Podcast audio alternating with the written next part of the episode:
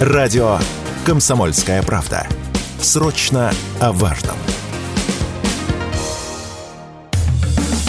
Тактика Данюка. Никита Данюк и Владимир Варсобин подводят итоги недели и с оптимизмом смотрят в будущее. Здравствуйте, уважаемые слушатели радио «Комсомольская правда». Это «Тактика Данюка». Мы с Владимиром Варсобиным не находимся в студии «Комсомольской правды» в Москве. За это приносим перед нашими уважаемыми слушателями и зрителями прощения. Но, несмотря на это, у нас есть тактика, и мы будем ее придерживаться в течение этого часа. Владимир, я вас приветствую, где бы вы ни были.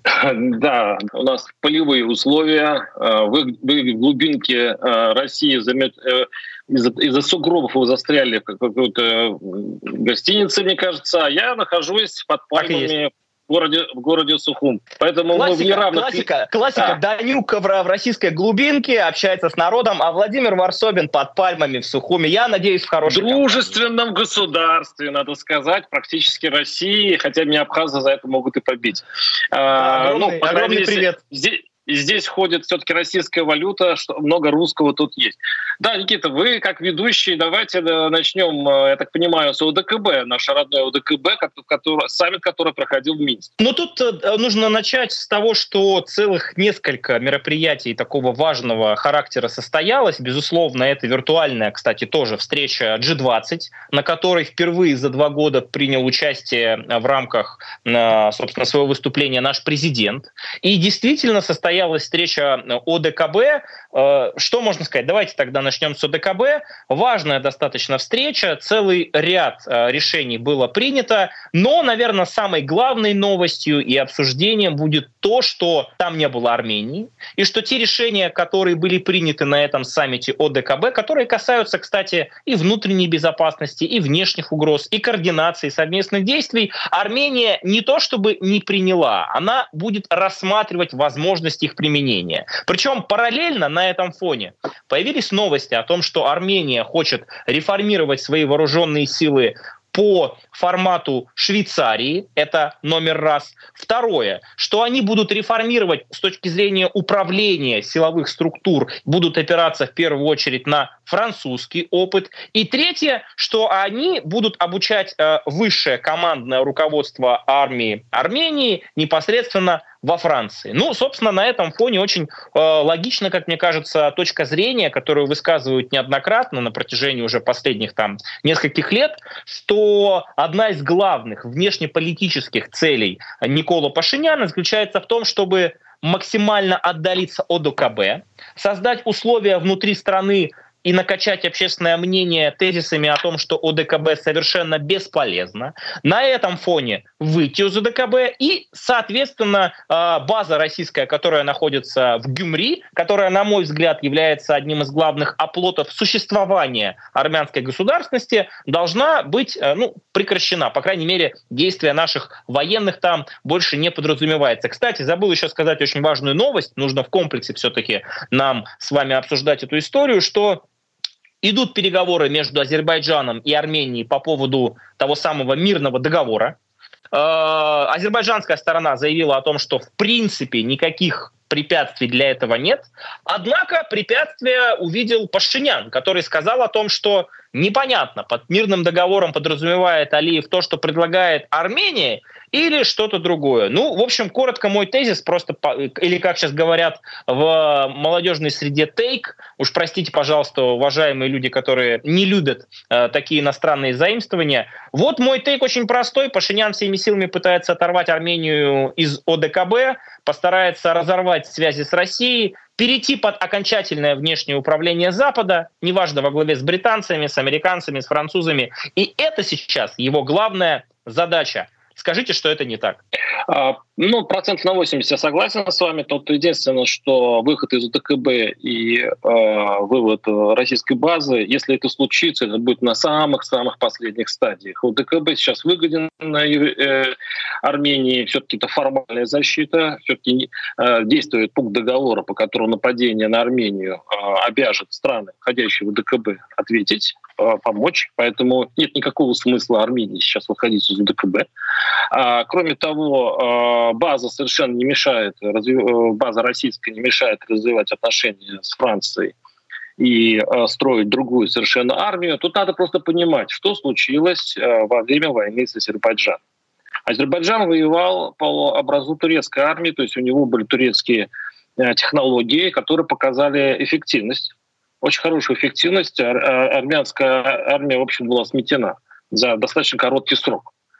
А, и, э, в общем-то, в этом смысле, об этом, кстати, мало кто говорит, в этом смысле вооружение российское, может быть, не самое современное, но которое и вообще модель армии Армении все-таки это была калька с советской, российской стороны, она проиграла а, турецкую турецкому, турецкой армии. Ну, по большому счету, азербайджанцы воевали турецкими технологиями. И здесь, в общем Пашинян э, пытается установить реванш, э, сделав, модернизировав свою армию по европейскому образцу или по, по швейцарскому, который он видит более современным. То есть бить турков европейским оружием. То есть я бы сейчас не стал бы вмешивать э, российско-армянские отношения вот именно в перестройку армии. Здесь армянам деваться некуда. Они понимают, что близок, близка война с Азербайджаном новая. Давайте уж честно говоря, никто не исключает такой возможности, потому что азербайджанцы сейчас э, почему-то тянут с подписанием договора. И это очень плохой признак. Поэтому надо модернизировать вооруженные силы. А насчет э, других историй по поводу управления там, Западом и так далее, я вам скажу, что Ереван бы выжить, он находится в кольце, по сути, врагов.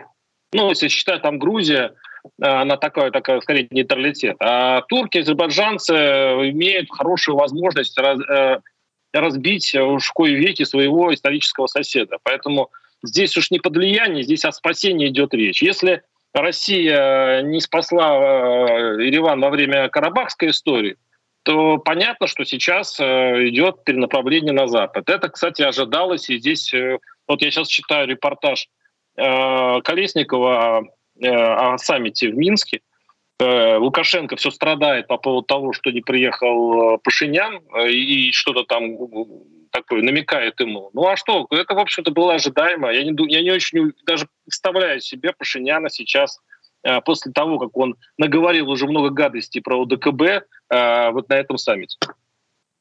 А, здесь уже я согласен на 80%, и вот 20%, что мне есть вам возразить. Первое.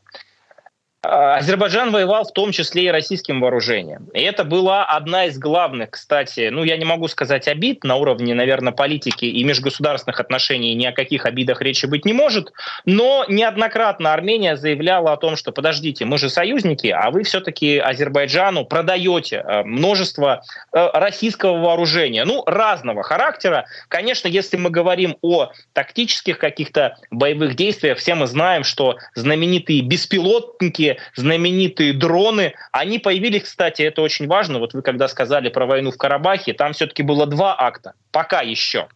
И мы сейчас имеем в виду как раз тот первый акт 2020 года, когда те самые байрактары, когда те самые беспилотники действительно застали врасплох. А, и тут очень важно, не то чтобы армянскую армию, потому что тогда, как и второй раз, Армения а, в войне официально не участвовала. И нужно это признать. Поэтому, когда вот вы говорите, Владимир, о том, что Россия не спасла Ереван в Карабахе, я не могу никак с этим согласиться неоднократно, потому что Карабах не спас сам Ереван. Он не стал официально не объявлять войну, не признавать Карабах независимым, ни тем более как бы а, пытаться полностью своими силами как-то вести боевые действия. Складывалось впечатление, опять же, пусть меня уважаемые зрители, которые больше разбираются в этом вопросе, для меня вопрос э, сложный, я не являюсь специалистом по э, Закавказью, по Южному Кавказу, тут опять же, э, каждый по-разному называет.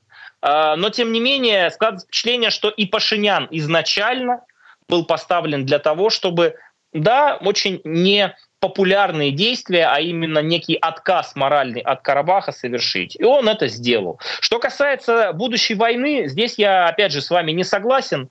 мое глубокое убеждение, что никакого реванша э, ни армянское общество, ни государство, ну, знаете, в большей степени, да, какая-то часть, может быть, есть, вот, не хочет. И, естественно, тот самый Пашинян, который прекрасно понимает, как вы правильно сказали, здесь я соглашусь, что он находится в кольце врагов, никак не друзей, что и военный потенциал Азербайджана в совокупности, тем более с военным потенциалом Турции, как мне кажется, в принципе делает невозможным реванш с военной точки зрения. Поэтому здесь, опять же, мне кажется, мотивы скрытые, а они заключаются не в том, чтобы показать, что мы собираемся что-то отвоевывать обратно. Нет. А мотивы очень простые. Мы а, да, да, но... из военной составляющей ОДКБ да, и переходим не... под патронаж французов. Именно, но я говорю, что это и объективно, потому что влияние, видите, мы так долго сейчас говорим по поводу Карабаха, а Россия только в виде обиды, что вот, дескать, кто-то говорит, что не спасла. Сейчас Россия, к сожалению, э, не особо актуальна в этих раскладах. То есть единственное, это база осталась, там пограничники, все остальные расклады в Азербайджано-армянском э, конфликте связан уже с другими странами. Франция, Турция, Азербайджан, Америка, но уже не Россия. Разве что, сейчас уже подходим к концу, армяне же жалуются, что в Азербайджане на уроках школьников, у школьников говорят про Армению как западный Азербайджан, поэтому все-таки наша база, как мне кажется, может быть тем самым гарантом государственности. В следующей части поговорим о G20. Оставайтесь на «Комсомольской правде». Тактика Данюка. Никита Данюк и Владимир Варсобин подводят итоги недели и с оптимизмом смотрят в будущее. Радио «Комсомольская правда», тактика Данюка, Владимир Варсобин, Никита Данюк. Удаленно, но тем не менее. Мне очень понравилась подбивка наших замечательных коллег из «Комсомольской правды» о том, что можно смотреть на три вещи, да, огонь, воду. Правда, в классическом, по-моему, варианте, как люди работают, но на «Комсомольской правде» люди работают даже в самых сложных, отдаленных ситуациях. И это, мне кажется, э, замечательно. Поэтому спасибо огромное, уважаемая аудитория, что вы у «Комсомольской правды» есть, что вы слушаете. А еще один вопрос перед темой. Э, классная тоже была история про Мономаха, да, который в общем, не, не самая известная историческая личность в нашей стране. А вы знаете, Владимир, о том, что э, на Западе, в частности в Соединенных Штатах Америки и по-моему, в Германии, но э, надо сейчас сверить, э, Владимир Путин второй по упоминаемости политик после, собственно, э, там, э, главы правительства в Германии, ну и, собственно, после президента Соединенных Штатов. Как вам такая история? Я совершенно в этом убежден. А, то какой вывод вы из этого сделаете, любопытно? А вывод очень простой. Дело в том, что мы обсуждать сейчас будем G20 с вами. А G20, на мой взгляд, это одна из немногих, а может быть даже, наверное, единственная по-настоящему глобальная мировая площадка, где действительно формируется мировая повестка, где действительно могут выработать какие-то глобальные решения, либо договориться о чем-то в кулуарах. И на этой площадке вот буквально накануне выступил наш президент. Причем выступал он а, достаточно с жесткими такими тезисами. Они касались и Украины, они касались и Палестины. Мы более подробно сейчас это обсудим, но я просто хочу сказать о том, что все познается в сравнении. Ведь год назад, когда саммит проводила не Индия, а Индонезия, Ситуация на Украине, конфликт на Украине был темой номер один. Всеми силами Запад пытался исключить Россию из G20, хотя это с точки зрения механизма, в принципе, было невозможно. Но, тем не менее, они создавали максимально токсичные условия. Что мы видим через год? Выступает не Лавров, выступает Путин.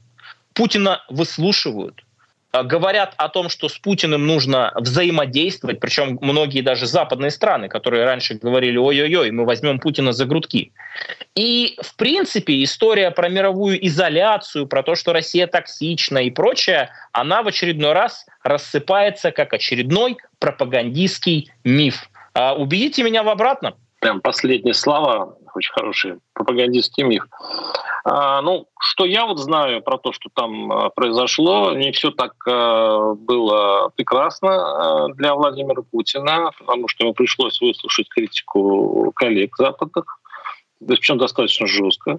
Ну, то есть, собственно говоря, все воспользовались случаем э, сказать э, в лицо Владимиру Владимировичу все, что они о нем думают. Ну, конечно, дипломатически, без всяких грубостей, но я вам скажу, что лидеры стран воспользовались этим э, подвернувшимся э, случаем. И я бы не сказал, что э, Владимир Владимирович был прям слишком благостно расположен, он им ответил, в общем-то, той же монетой, но, я так понимаю, был достаточно раздражен. А, ну, что хорошо в этой истории, то, что наконец-то, тут я с вами согласен, а, пусть и виртуальная, какая-то площадка все-таки образовалась, и то, что хотя бы они общаются, это для нас, а, простых граждан, хорошо. А, нужно общаться, иначе можно до, до, то есть довести дело до трагедии. Я, кстати, хочу процитировать а, Лукашенко. Лукашенко прекрасный оратор, иногда вот из него вываливаются прям какие-то прям прекрасные истины, ну, как вот, ну, так бывает иногда и у президентов тоже. А, вот я сейчас его процитирую. Западные политики не хотят уступать своих позиций, игнорируя неумолимый ход истории. Но его, как известно, остановить невозможно. Беспокоит охватившее мир предчувствие глобальной катастрофы. Из искры регионального конфликта может разгореться пламя новой мировой войны. Вот из этой, из этой фразы мне понравилось, что Лукашенко говорит о том, что Запад а, удерживает свои позиции и не сдается. Вот, Никита, у меня к вам такой вопрос. Понятно, с мировой войной мы все ее боимся, опасаемся как минимум. А вот что добивается э, Москва, что добивается Минск, э, какие уступки они хотят от Запада и какой, возможно, а, саммит хотела бы Москва провести западными лидерами не вот такой виртуальный, где обменя, обменялись колкостями, а вот какой-то, видимо, большая Ялта, где соберутся, где сейчас, э, сейчас э, эти мечты, я сейчас рассказываю о кремлевских мечтах, где э, соберутся э, значит, лидеры западных стран вместе с Лукашенко, Путиным и договорятся. А вот что ждет от них Москва? Каких уступок? И вы видите вообще вот это э, общежитие Запада с Москвой при каких-то новых условиях? Вот вы как это представляете? По-моему, Наполеон сказал о том, что география — это судьба, и от географии никуда не уйти. Да, несмотря на то, что Запад в очередной раз открылся, в очередной раз открылся в русофобской манере, в российской манере, в абсолютно неприемлемой для нас, договариваться придется, потому что мы в первую очередь не враги сами себе. Что касается заявлений президента, тут очень важный момент, вы правы.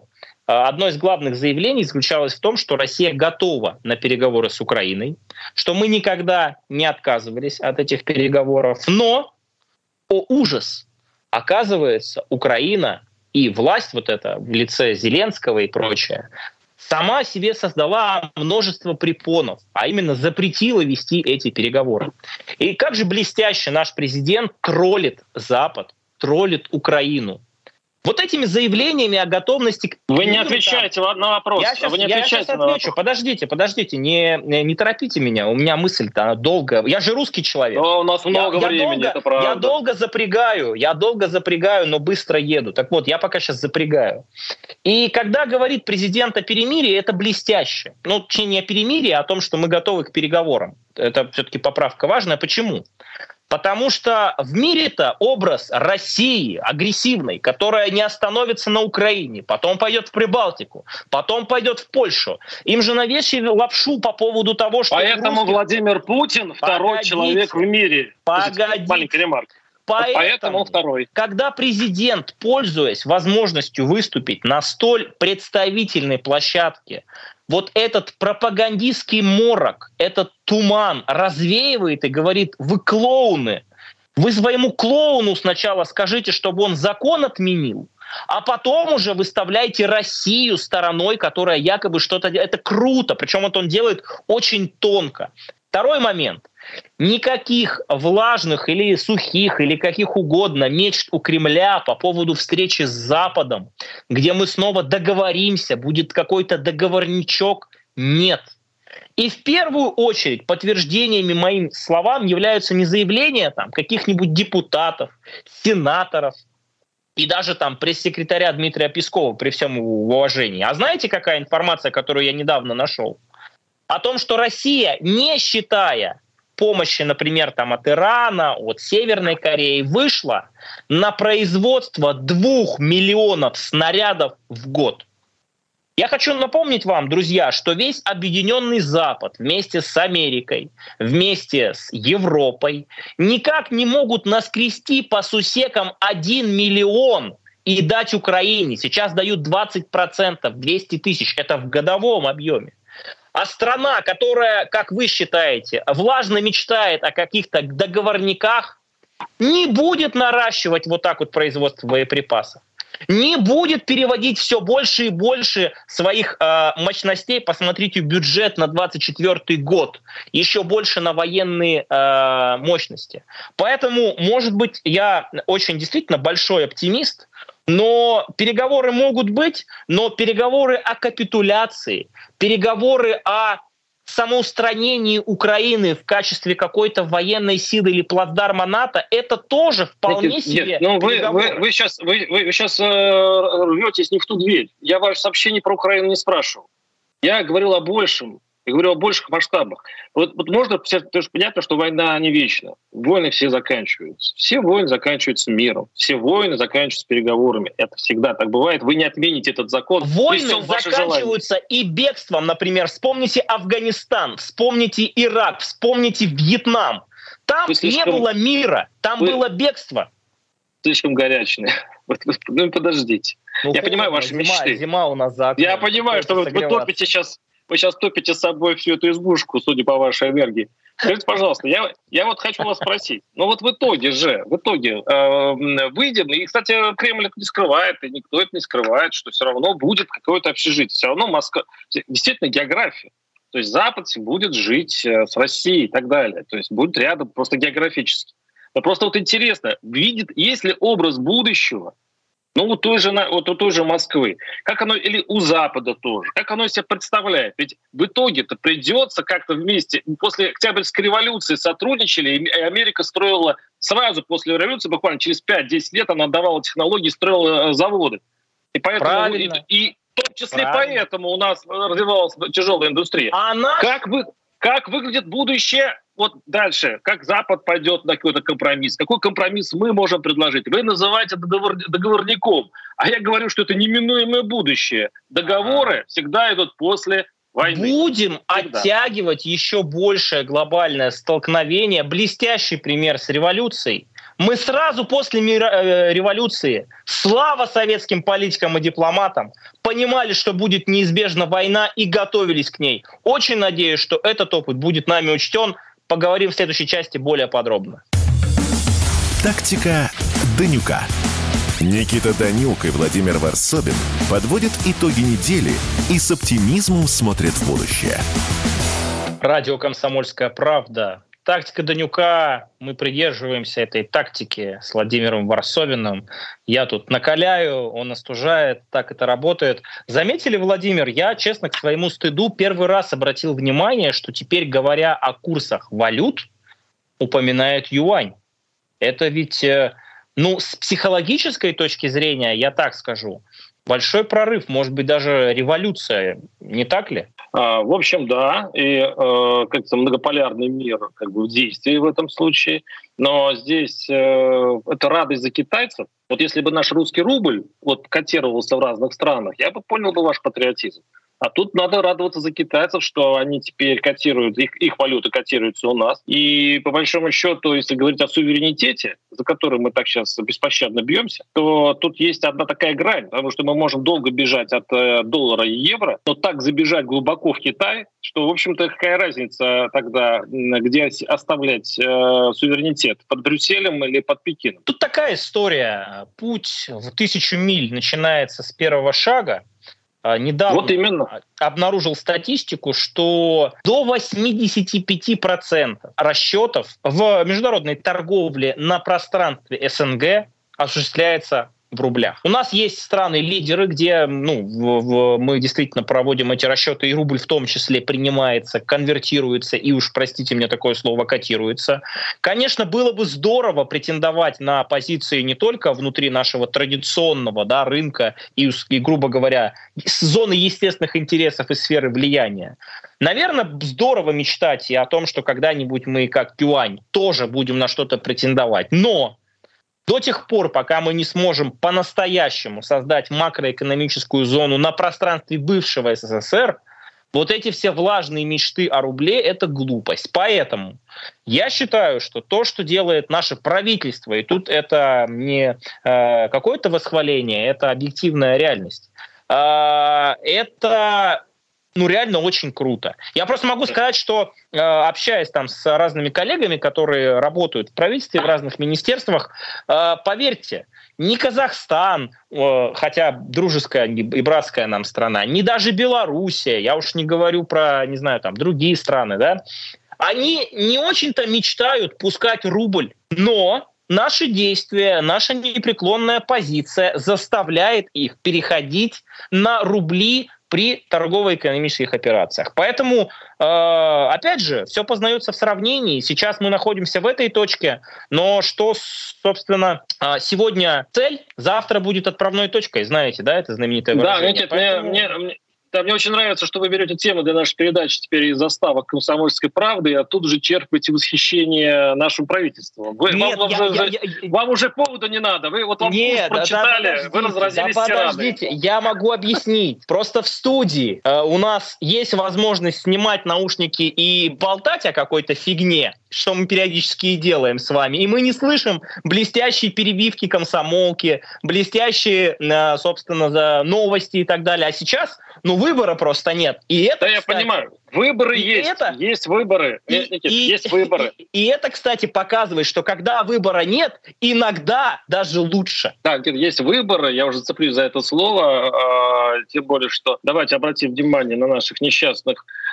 знаете, вот в этих выборах президентских, которые скоро будут, еще вообще ни одного кандидата, по-моему, не появилось. Даже главный, а еще в общем с точки зрения закона не запустился... Ну, понятно, процесс. нет заявлений. Нет, не, не, не, непонятно. Владимир Варсобин, вы должны понимать, Подождите, что наша страна Никит, старается ну, жить по закону, и до тех пор, пока не назначены Подожди. выборы, тот, кто там что-то будет говорить, он, э, ну, я не нет, помню, кстати, нет, будет ответственность или нет, но он этого нет, не сделает. Сладкое потом. Никит, сладкое потом. Давайте я все-таки расскажу. Да? Я ну, от сладкого хочу... отказался. Ну, видимо, вас вы компенсируете это в своих речах. А, я а, хочу э, просто посочувствовать будущим кандидатам в президент. Ну, кроме одного, конечно. Это же им придется это же все изображать. В большом счету, э, ну, там еще три дня голосования, которое будет. Три дня. То есть ковида нет, а три дня голосования остались. Ну, то есть, по сути, э, когда ну, уже все понятно. Выйдет Зюганов. Вот можете представить, да, выйдет Зюганов. Который раз он уже выйдет? Жириновского жаль нет. Значит, э, там ЛДПР, наверное, выдвинет своего главного и так далее. Тот единственный, мне кажется, вот во всем этом, ну, скажем, не, здесь нет интриги, но в этом действии просто интересно одна деталь, сейчас над этим спорят. Мне хочется ваше мнение послушать. А как быть э, с, как говорят социологи, с 20, по-моему, процентами населения, которые бы отдали э, свой голос э, кандидату от либералов. Ну, те, которые 20% имеется в виду, те, которые относятся к, к тому, что сейчас происходит, э, в общем-то, скептически. Ну, по-разному. Но это примерно так. А, вроде бы сватают Надеждина, вроде сватывают и Блинского на, на вот эту роль. Как вы вообще видите? Это же, по сути, единственные, ну, скажем, люди, которые могут, э, ну, так, так скажем так, резануть с экранов общества и, э, в общем-то, посеять некие споры, потому что у них особое отношение к СВО, особое отношение к, к тому, куда страна идет. Будет ли этот кандидат от вот этой части населения или нет? Как вы думаете? А, так, сейчас я разгонюсь. Первое. По поводу э, выборов и по поводу Зюганова. Я вообще считаю, что вряд ли пойдет Зюганов. Ну вот мне так кажется. Он, Вы недооцениваете сейчас... этого человека. Нет, это, я, это голыба. Внутри коммунистической партии Российской Федерации э, происходит такое становление, э, ну как это назвать, э, так чтобы никого не обидеть. В общем, происходит тоже трансфер власти определенный. На арену выходят э, родственники Зюганова. Вот недавно да. внук участвовал внук. в...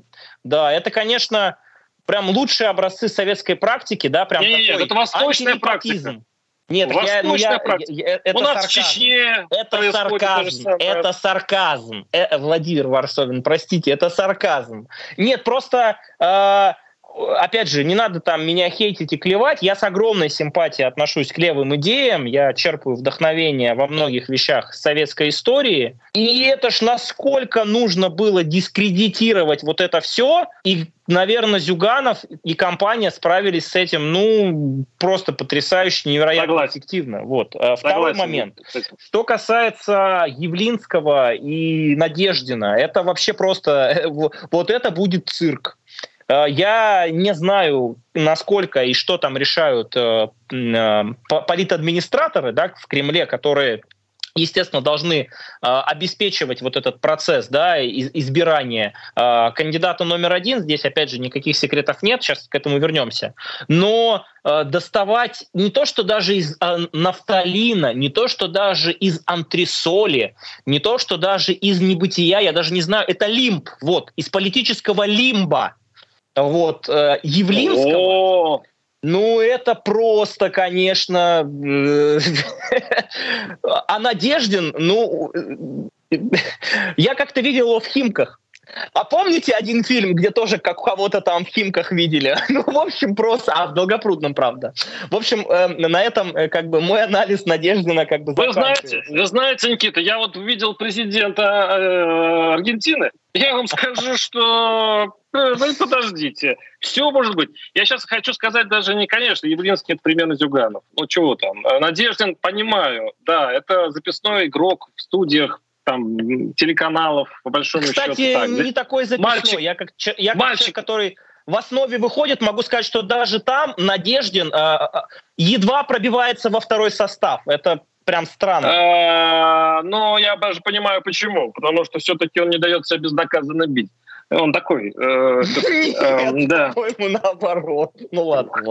Или, или его слишком легко побить, вы считаете? Ладно, окей. Я сейчас говорю не об этом. Я сейчас говорю о том, что само вообще присутствие. Можно вообще вынести какую-то куклу, а, а, листок бумаги и прочее, и дать ему эфирное время, да, вот этому. По большому счету, он же может такое наговорить. Понимаете, мы сейчас стерилизовали все. У нас стерильная совершенно палата. Это называется наше политическое поле, где есть возможность говорить только за и, в общем-то, соглашаться, и, в общем-то, даже митинговать, как вы, вот, вы, вы, вы говорите лозунгами правильно, идем, товарищи, ну, вот как вот в советское время. Все верно. Такая сейчас страна, такая сейчас жизнь. Вопрос. С одной стороны, есть часть населения, которым нужен свой кандидат. С одной стороны. Может, уже устарело, может быть, уже и не нужен. Может быть, сейчас что-то другое придумать. А с другой стороны, пускать э, вот в эфиры безнаказанно говорить что-то против СВО, против э, международной политики Кремля и так далее, вообще внутренней политики Кремля и так далее. Это все непривычно. Мы уже от этого отвыкли. И, знаете, да? это... Почаще это, мне кажется, это почаще включайте радио «Комсомольская правда» и слушайте наших уважаемых коллег. Огромное количество конструктивной критики, справедливой абсолютной экспертизы э, на одном из главных радио страны. Ну, конечно, это другое. Если, конечно, в вашем понимании вот, э, вот эта вседозволенность, это сразу обливать помоями президента, называть нашу страну, ра, э, людей рабами, холопами, или как там делают. Причем ну, здесь это? Это политическая борьба, это конкуренция. Ну, Вы забыли, просто, что такое? Вы тому, забыли. Что этой конкуренции в информационном забыли. пространстве и критики власти просто пруд пруди просто пруд пруди. Но да чтобы убедиться в этом, Вы давайте телевизор в следующей части от слов к делу. А, оставайтесь на «Комсомольской правде». Тактика Данюка. Никита Данюк и Владимир Варсобин подводят итоги недели и с оптимизмом смотрят в будущее. Тактика Данюка, радио «Комсомольская правда». Владимир, опять меня вот эти вдохновили при шедевральной отбивке к комсомолке на вопросы вам. Вот э, знаете такую компанию Apple, а Microsoft, а SpaceX, ну, Теслу там, может быть, слышали, да? А можете сказать, сколько лет у власти находятся э, ну, владельцы этих компаний, ну, возглавляют там советы директоров, являются главными акционерами. Тут такое дело успешные развиваются все больше и больше. И никто, заметьте, э, несмотря на вот те самые принципы, да, там, конкуренции, даже не думает задавать вопрос. Ну, если корабль идет э, хорошим, нормальным курсом, когда же, когда штормит, тем более, наверное, это правильно. Какой смысл менять капитана? Я просто к чему? Вот, конечно, вы там прямо не скажете, но все равно слышно же в ваших словах история про фетиш. Я вот часто встречаю людей, у которых есть вот такой вот, как у вас, фетиш под названием э, сменяемость. Я не понимаю, почему само наличие сменяемости там власти, прихода одних политиков или других политиков автоматически является добром. Я вижу сейчас ситуацию ровным счетом наоборот. Когда вот постоянная политическая чехарда в разных странах, там, на Западе и не только на Западе, приводит к тому, что заниматься развитием страны просто становится некогда. Все занимаются политической клоунадой, политической политической борьбой, а какими-то стратегическими вещами за, заниматься забывают. К слову, вот вам результат брюссельской политики, которую проводят вот так же топорно на протяжении последних нескольких лет. История с выборами в Нидерландах. Слышали, наверное, да, о том, что Вилдерс, э, глава вот этой свободной партии, там супер, супер консервативный, супер правый политик, который выступает против миграционной политики ЕС, который выступает против помощи Украине, а Нидерланды, кстати, до недавнего времени были в числе лидеров по этой помощи. Понятно, что в пропорциях там мало, но тем не менее, они были заметны публично, по крайней мере. Слышали, наверное, про протесты в Дублине? Слышали, да? Когда люди говорят, ну что за бред, почему мы опять сталкиваемся с этими нерешенными вопросами мигрантов, почему Европейский Союз вводит за правило тезис, который звучит следующим образом. Э, уж простите, скажу так, украинцам все, а своим гражданам повышение налогов. И на этом фоне, вот честно могу сказать, э, история про выборы в России вот помните, да, я в самом начале вам сказал, что э, на втором месте и в Штатах, и там в некоторых странах Европы Путин по упоминаемости. Это сейчас не какая-то пропаганда. Просите по-настоящему и у молодежи, и у взрослого поколения где-нибудь в Италии, я не знаю, или где-нибудь там в Штатах. Хотят ли они, чтобы их лидером был такой, как Путин? Ох, как вас удивят их ответы. Поэтому если бы Владимир Путин мог бы баллотироваться на пост президента или там премьера где-нибудь в Европе или даже в Соединенных Штатах Америки, ой, поверьте, результаты бы так шокировали людей с прекрасными светлыми лицами. Кстати, в этом плане у вас тоже очень красивая. Вот, поэтому, Владимир, я могу сказать, что такого, как Путин, жаждет весь мир.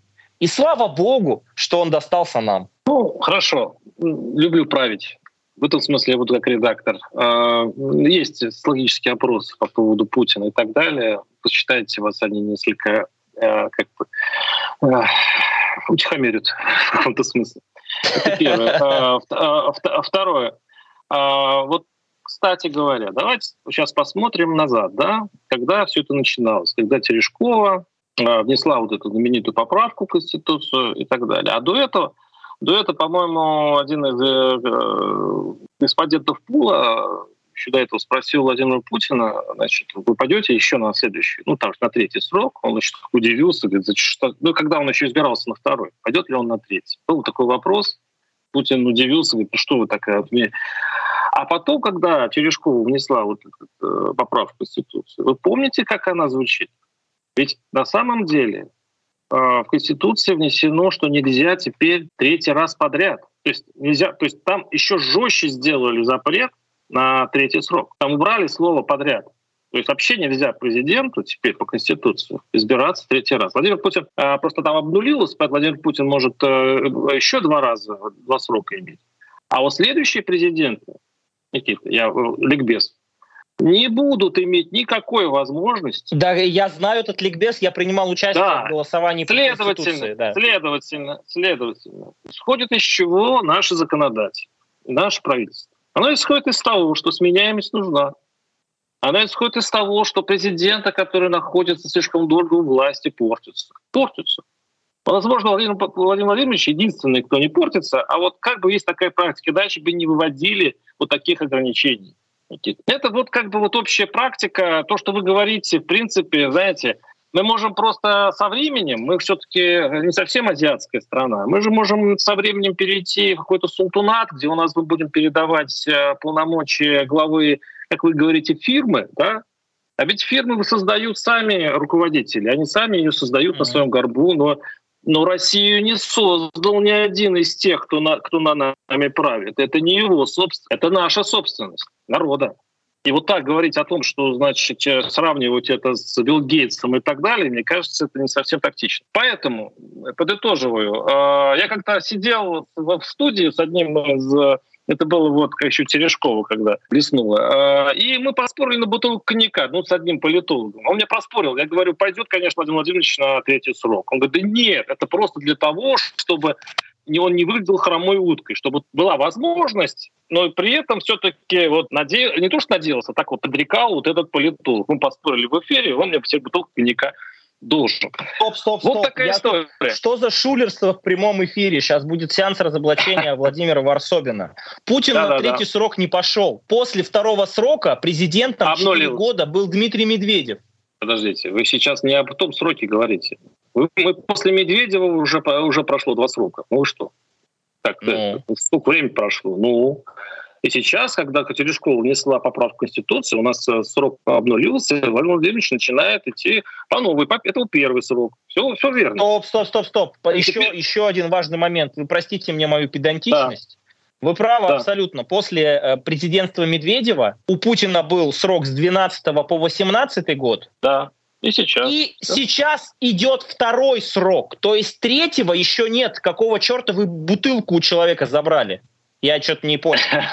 Нет, что он будет... А, еще нет, согласен, пока ну еще не забрал. Верните бутылку коньяка, Владимир. Нет, нет, нет, нет, нет. Я еще не забирал, еще у хозяина. Так что вот э, сменяемость все-таки прописана в Конституции, а Конституцию надо уважать. Окей, возвращаясь к истории про э, там, президента, про, конечно, у меня никаких э, сомнений нет, что, безусловно, Владимир Путин заявит о своей кандидатуре. У меня нет никаких э, абсолютно сомнений, что, конечно, он победит, и, скорее всего, его результат будет даже выше, чем э, прошлый. Прошлый был 77%, если не ошибаюсь, да, так, под 78%. Меня э, вызывает негодование ваше ерничество по поводу трехдневного голосования. Вот смотрите, ведь главная цель выборов, как мне кажется, да, демократического процесса, заключается в том, чтобы как можно больше людей смогли сделать свое волеизъявление.